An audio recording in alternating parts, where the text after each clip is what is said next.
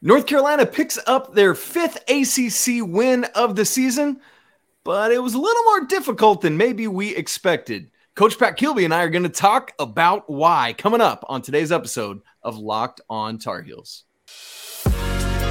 You are Locked On Tar Heels, your daily podcast on the UNC Tar Heels, part of the Locked On Podcast Network. Your team every day.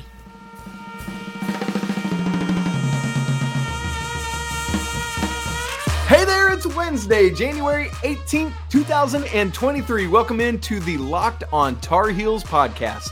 I'm your host, Isaac Shea. Joining me as he does every Wednesday, our guy, Coach Pack Kilby. We want to thank you for making Locked on Tar Heels your first listen or watch every single day. Seriously, the, ch- the show is growing like crazy. Audio downloads, YouTube subscriptions. We are so grateful. Thank you. If you're here for the very first time, welcome. We are glad that you're here. On today's show, we're going to unpack Carolina's victory over Boston College on Wednesday night in the Smith Center 72 to 64. We'll give you our four corners recap, our shady and Kilby stats of the game. We'll have some odds and ends, quick hitters later on. But first, we want to get into a conversation about one of the biggest things. Pack, you and I started uh, texting about this actually in the middle of the game was this Carolina team, and, and we've seen this in past Carolina teams, but at this point in the season, seems to have an inability to make things easy on themselves and to put teams away. We've seen multiple games with um, the like end of first half, uh, taking the foot off the gas, letting the team back in a little bit. Uh, you'll go from like there's been multiple examples of having like a, a, double digit second half lead or a nine point second half lead and letting a team get it down. Like even Louisville got it back down to seven on Saturday. Today or last night, excuse me, in the game against Boston College, they got it down to one point with six minutes left to go in the game. So, Pack, what are you seeing that led you to text me last night? This team has to learn how to put opponents away. Well, I think there's several things. The first thing to me is the lack of bench depth being mm-hmm. used in the second half.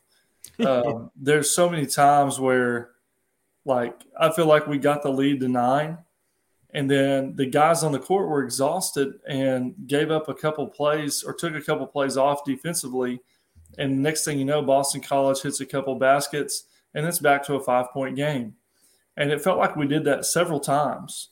And so, um, to me, I guess my biggest question or concern is, is you know why is Trim why why is Trimble not being used? He didn't play at all in the second half. Yep. Um, Just uh, what did we say? Five minutes in the whole game. Three in the entire game. Three in the entire game. That's right. Yeah. He goes from starting two games to playing three minutes, and that kind of goes back to previous conversations we've had where it's like, what's my role? You know, how how can I get comfortable in what I'm doing whenever it's up and down all the time? And so um, to me, that's a concern, and and it's a concern because our starters are playing so many minutes. Yep. You know, and, and that was what we talked about after the national championship last year was we want to see this team get away from that, yep. and we think we can, and we haven't. And so, to me, I think that's why we're not putting them away. But then you also got to look at uh, we had some untimely turnovers, and then we had some untimely Caleb Love selfish shots too, and they were like early in the shot clock or um, just really quick, somewhat contested. Not what we're looking for when we're trying to put teams away. Um, to me, it should be an identity of let's stretch this thing out. Let's give it to Bacot and play through him. Yes, and so. and that's something I want to talk about even more later in the show is is playing through Bacot more consistently, which Carolina has to continue to do. But I mean, to your point uh, of the starters p- continuing to play too many minutes, both Leaky and RJ played the entire second half. Leaky led the team with 37 minutes. You're coming off a game at, at Louisville where Caleb Love was the only play- person to play more than 30 minutes. And in this one, all five starters played 30 or more minutes. And so, yeah, that, that alone um, comes into play. And I know there's this whole thing of people say, well, these, these uh, 18 and 22 year old boys, they can do this, they can get up and down. But when you're exerting that much effort for that sustained an amount of time, you, you just can't. And when you have guys that could come in, because I, I think a lot of times the perception from people with with the defensive issues and is that people think, oh, they're just taking a couple plays off, they don't figure it out, but it's literally sometimes exhaustion, right, from from playing so hard. Mm-hmm. And even if you could just steal a couple more minutes here and there to get these guys off their feet, you feel like you could go at a higher level defensively. Like um, somebody was asking yesterday, we did a, a live immediate reaction to Ian Jackson's commitment. And somebody said, man, with all these guards Coach Davis is stockpiling, you you think he'll legitimately start going with some more defensive, like full court or half court pressure, whatever it may be. And it's like, yeah, I mean, it points to that, but only if you're playing your depth because guys can't do that if they're all playing as much as they are. Pack from your what you experience with your teams as a coach. How much of what you see with the defensive lacks or the, those breaths that Carolina takes that seem to let a team go on a little bit of a run? How much of that is a team feeling like ah, we're up nine. I can I can take a little bit of a breath. How much of it is like I've been going so hard that I literally can't guard right now? Yeah, I think it's. I mean, you're hitting the nail on the head. It's it's a mixture of both. Okay. Um, you know, I think we all know we're not blind. There's there has been times where like you know Caleb Love specifically has taken some plays off and just done boneheaded things, but then I, I genuinely believe most of the time when defensive mistakes occur, at least with this team, I think they're exhausted. I think they're mm. tired. I mean, look, mm. Leaky's playing 37 minutes, and we expect him to be the dude defensively. You know, I mean, you know how hard it is to play defense for 37 straight minutes. That's that's tough, especially now that he's taking on more of an offensive load. Yeah, absolutely, and I mean, golly, I, I just think it's brutal. And look, to me, I mean, I'm not at practice every day, but D'Marco brings some really good stuff defensively. Let's and obviously offensively too. He's been shooting the ball pretty well. Let's play him some more. Let's trust him. We know Trimble brings good stuff defensively. Mm-hmm. Trust him with it. Mm-hmm. Puff, although not leaky, is still pretty darn good defensively and maybe a little better offensively, especially when it pertains to stretching the floor. So, you know, I don't know. I just I find it interesting we haven't been trusting them to come in and provide some relief. And back to your, you know, back to your point about depth. The way we play, we play 10 deep. And a lot of times you'll see our games, which is quarters, through about two and a half, three quarters, it'll be close. But that depth prevails and it starts to stretch out over the fourth quarter when we play. And I think we could do a lot of that at North Carolina. I think that we saw a lot of that with Roy Williams. I was going to say, yeah, absolutely. Um, and so I would, I would love to see us get back to that. And I know, mm-hmm. I know they're different. I don't expect them to be the same. I'm not saying that, but I would like to see us use our depth more and just wear people down. Yeah. And I don't think like I've heard, I feel like I've seen multiple uh, or a lot of comments from the fan base in the past couple of days of like, it looks like the players don't care or they're disengaged or disinterested. I'm not necessarily seeing that. I mean, these guys put everything they have into this. This is literally their lives, and for several of them, is going to be their livelihoods. Like, I, am not necessarily buying that, but I would. The part of it that I do agree with is there's almost like there's got to be this paradigm shift where the Tar Heels figure out like what are the things we have to do to break a team's will. For example, I'll go back to the Pittsburgh game. I feel like if Carolina had been able to push out that first half lead instead of letting Pitt kind of claw their way back a little, Carolina still had a halftime lead, but it was smaller than it should have been. Had Carolina pushed that out to 10, 12, 15 points, that ball game's over and Carolina get gets out of there with a win. As we know, Pitt hung around long enough and did what they needed to do down the stretch. So how do you how do you switch that mindset to literally I'm so engaged every second, every moment that I'm not going to allow a team to do that?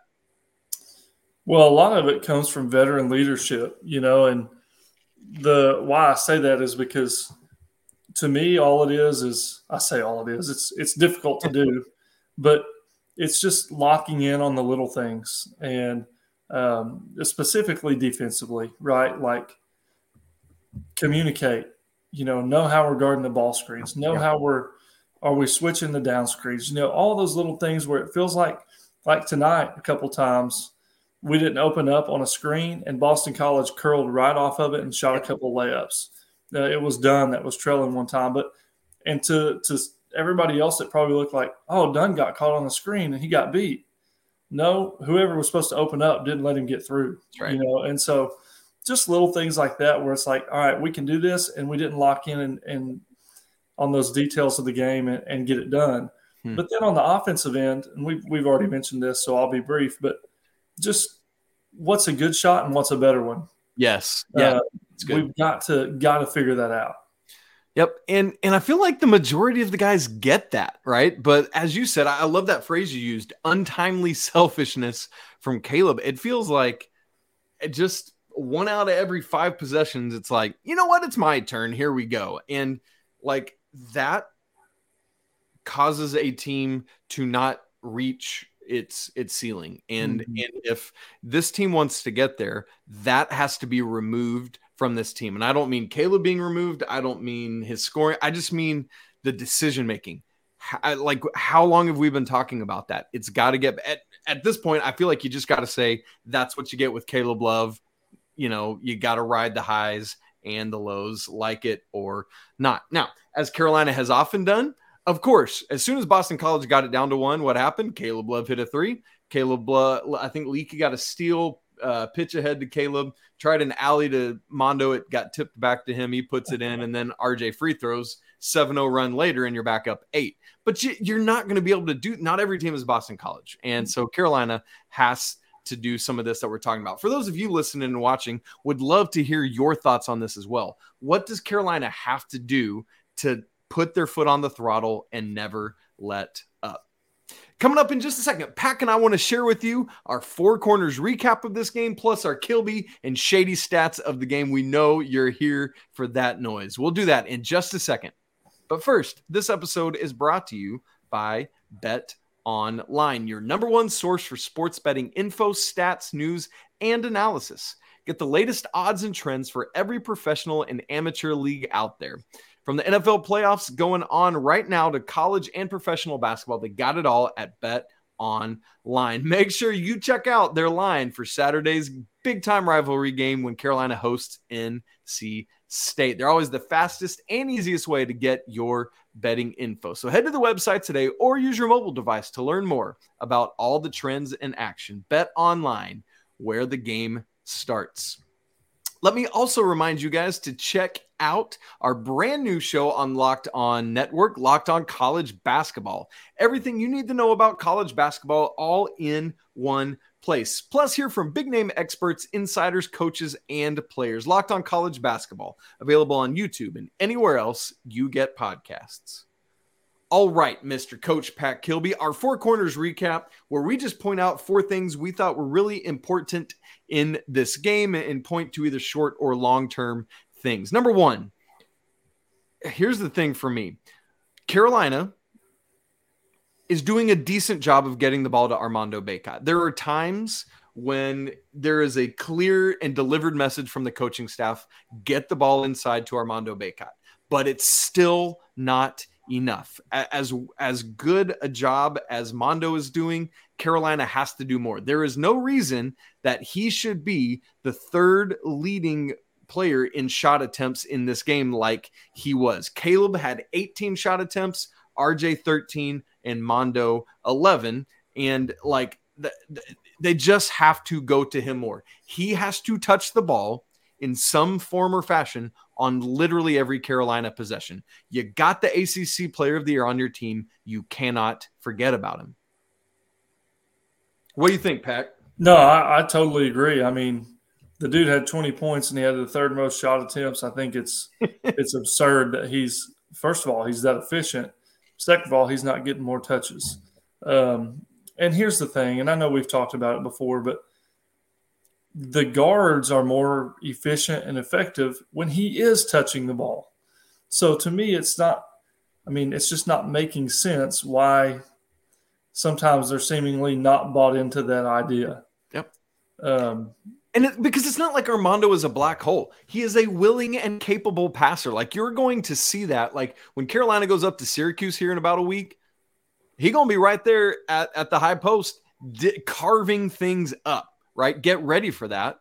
But like, and so that it, if he's a black hole, I get why you don't go to him as much. Yeah, and and here's the thing too. I mean, if you really think about it, he had 11 shot attempts, and I don't know the exact number, but at least two or three of those were off offensive rebounds.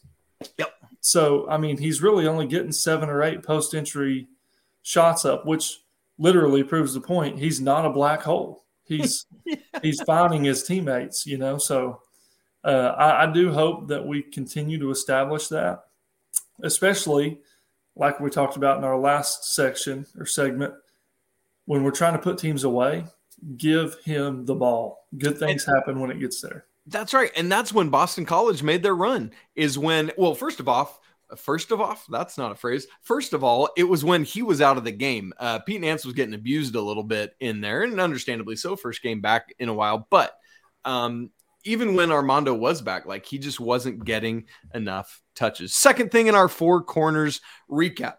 Coming into the game, one of the uh, on yesterday's show, one of the what to watch fors that I gave you was that Boston College is one of the worst three point shooting teams in the nation and one of the worst at defending the three point shot. They came in 356 out of 363 in three point percentage, 28%, and 351st in three point uh, percentage allowed at 37.9.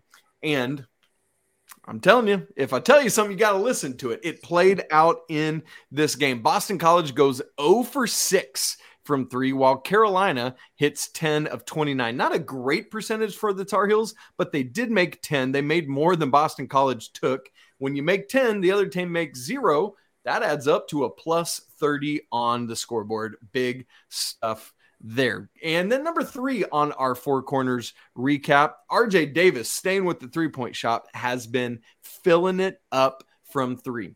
Earlier in the season, Pack, we were kind of concerned because not only was Caleb shooting poorly from three, but RJ was as well. And and when your backcourt is not filling it up from three, and and Pete Nance is not doing his uh, a Brady Manek impression, then you're kind of up a creek without a paddle. So let's put some numbers on it. First nine games of the season, RJ Davis shot 26.2% from 3, 11 of 42. In the ele- in the last 7 games, RJ is shooting 51.2% from 3, 21 of 41, and on the season, he's up to a career high 38.3%, 36 of 94. So this turnaround has been phenomenal. And he is getting to the point, like one of the things we said this offseason with Brady Manek's um, high volume, high percentage three pointers gone, either Caleb or RJ is going to have to step up and fill those shoes.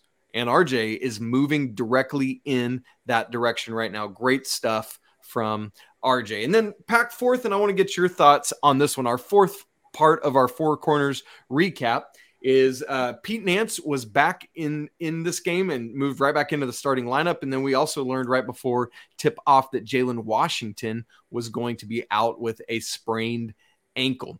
Um, man, this poor Carolina team just can't seem to all get healthy at the same time. How difficult is that to manage these guys shuttling their ways in and out? Yeah, I mean it's it's definitely difficult, and you know I've already kind of touched on it before. It's already been rocky enough because no one has seemingly had just a clearly defined role or a clearly defined you're getting 15 to 20 minutes a game. So it's already been kind of rocky. And then you talk about shaver being out and nance going out and coming back but washington being out it never it just feels like we haven't had three four slash fives be healthy all year at the same you know or at least at the same time um, yeah. And that I think that will also prove to be huge for us depth wise. If if Jalen, especially the way he's been playing here recently, gets back to to, to normal, and then Nance is obviously able to stay recovered and stay healthy, just being able to rotate those three and keep fresh bodies, but keep size and length out there for you know defensive purposes and rebounding purposes, I think that makes a huge difference. Yeah, Absolutely does. So great to have Pete Nance back. Uh, started off the game, the couple three in the first couple minutes. Great stuff. Kind of faded away a little bit after that, and understandably so. He's just coming back from this back injury. I'm sure the, the coaching staff is taking that uh, baby steps at a time. Let us get to our Kilby stat of the game and our shady stat of the game. Peck, what you got? Hey, real quick, Isaac, I did want to touch on RJ shooting mm. on the third yeah. the third corner there. Yeah. One of my things I've been thinking about, and, and you may have mentioned it before, I'm, I'm not sure, but um, his finger, remember at the beginning of the season, he had, I don't know if he broke it or jammed it right. or whatever, and he, right. he missed some time. Yep. I think that that's finally starting to get back to normal. That's a good word. And uh, that may be um, a reason why we've seen an uptick in three point percentage. Um, but as far as Kilby stat of the game, eight for 11 is the Kilby stat of the game. Ooh, what, what's that what, all about? Eight yeah. for 11. Tell me more. What eight for 11 is, is exactly what Armando Bacot shot from the field. Eight for 11. And the reason why I point that out is just that's just total efficiency, um, which is obviously huge for Carolina. And the what he did, you know, 20 points, 16 rebounds. But Caleb really didn't do a bulk of his scoring till the last what five or six minutes. That's right. Yep. Him, him, and RJ literally backpacked us to this victory, in my opinion. Um, and it wasn't just them two. I'm not taking credit away from anybody else. I'm just saying, offensively, what they did was huge for us. So that's my stat of the game. I love that. As for mine, want to get, get some uh, leaky black love in here. Um, and it's not for that beautiful three pointer he hit early in the game, which, whoo, that was the most confident shot I've ever seen him take and the deepest shot I've ever seen him make. Great stuff. But I want to look at another one of his underappreciated thing. Leaky Black finishes this game with four steals. Coach Pat Kilby ties a career high, but I bring it up not because of those four, but because of this. Leaky Black has six straight games with multiple steals now and 10 straight games with at least one steal. His career high for a single season for steals is 40, which was his sophomore year. He's already at 31 this year. And so you better believe he's going to blow right by that number. And so uh, Leaky Black up over 150 steals. So all those stat thresholds we've talked about, he's reached another one at that 150 steals. Great stuff there from our guy Leaky Black. Well, we want to wrap up today's show getting into some quick hitters, just odds and ends from this game that we thought were important. We will do that in just a second. All right, Pat Kilby, let us talk about just a few more things, some odds and ends, random observations, quick hitters, as I like to call them. And the first one, I want to give some Armando Bacot updates because he is just on the verge of a couple major Carolina records. And it's cool. You know why? Because both of them have a shot at being accomplished Saturday at home with a big game versus NC State. Get this man off his feet for a couple days. Let that ankle rest up some more. Here it is. Armando Bacot had 20 and 16 in this game. He now has double doubles in back to back games in the first half. Just stupid, stupid, cool stuff right there. But anyway, his double double in this one against Boston College ties him with Billy Cunningham, as you're probably aware, with 60 career North Carolina double doubles. So a double double on Saturday against NC State, he would be the career Carolina dub dub record holder.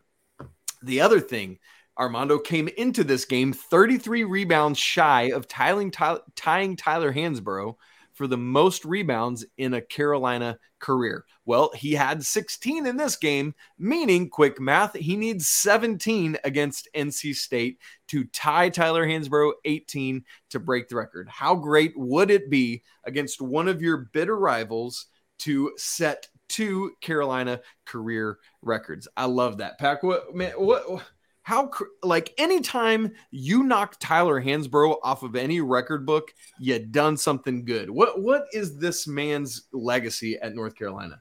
It's unbelievable. I mean, it's he's beloved, um, and I mean, you hit the nail on the head. I think Tyler Tyler Hansbrough is the the standard.